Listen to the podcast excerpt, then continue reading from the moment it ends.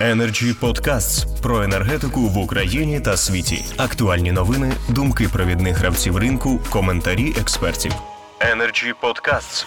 Добрый день, спасибо за приглашение. В который раз встречаемся в компании э, уже хорошо знакомых людей, что, в общем, подвигает меня к мысли, что я боюсь, что я не буду оригинальным в своих рассуждениях по поводу того, что же нужно делать.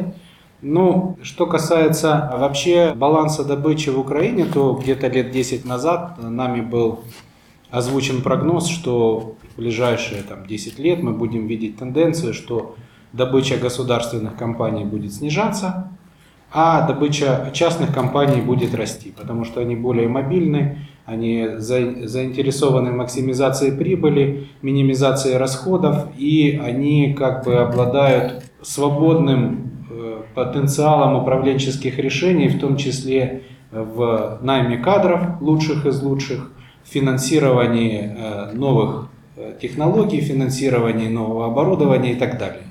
Э, Что мы видим, э, это сейчас и происходит. То есть, в принципе, баланс добычи в Украине, он где-то стабилен в районе 20 миллиардов кубов, но при этом частная добыча, она растет от 10 до 20 процентов в год, а государственная добыча, она медленно снижается. Слава богу, не такими темпами, как растет частная добыча, но это как бы ситуация, что говорит о том, что управление активами Укргаздобычи, оно неэффективно на данный момент.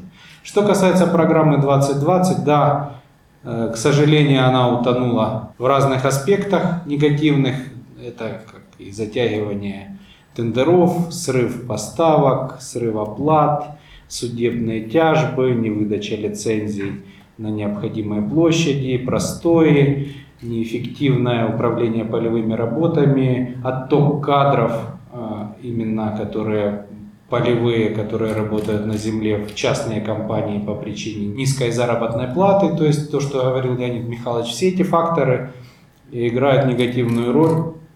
Что делать? Ну, опять же, я не, не- могу быть оригинальным э, в этом вопросе, то есть, э, что ну, только наращивать бурение, э, мы все знаем, что без наращивания темпов бурения не может быть ни стабилизации добычи, ни тем более ее наращивания. Ремонтные работы, интенсификация добычи, это все, ну, конечно же, имеет позитивный эффект, но этими методами можно как-то ее стабилизировать и удерживать, но опять же в краткосрочной перспективе. В долгосрочной перспективе, при том, что месторождения, на которых проходят такие работы, все равно истощаются, мы не можем получить позитивный результат. Рецепт все тот же, уменьшить простои, увеличивать скорость ремонтных работ, наращивать темпы бурения, разведку. Что касается частных компаний, мы видим динамику, мы видим, как частные компании, при том, что был кризисный год, да, они тормозили новые проекты, но в существующих проектах вводились в эксплуатацию начатые бурением скважины, все проекты доводились до конца, и даже в тот год, когда мы видели кризис мировой в отрасли, частные компании, газодобывающие украинские, они показывали позитивную динамику. В этом году сам Бог велел, как говорится, при такой, при такой ценовой конъюнктуре. Energy Podcasts. Если вернуться немножко назад к государственной компании «Укргаздобыча», до тех пор, пока мы будем субсидировать социальные вопросы за счет рентабельности Укргаздобычи, мы не можем получить там какой-то вау-эффект в плане развития добычи и увеличения объемов. Это ну, просто невозможно. Где взять деньги? Нам же нужны деньги, нам нужно бурить. При ценовой конъюнктуре 35 тысяч гривен на рынке мы продаем газ Укргаздобычи по 7,40 или по сколько. Вот же деньги. Мы просто берем опять эти деньги, закапываем э, в социальные вопросы. Но если пересчитать э, налоги, если пересчитать, которые могли бы быть получены от этих сверхдоходов, и пересчитать, допустим, если поменять подход к субсидированию действительно категории населения, которые э, требуют помощи, то мы получим при таких ценах, да, это будет, может быть, даже 70-80% потребителей газа бытовых, они потребуют субсидий. Это вполне реальные цифры. Но если мы посчитаем разницу на те 30% потребителей, которые не требуют субсидий, то цифра получается порядка 30 миллиардов гривен по году.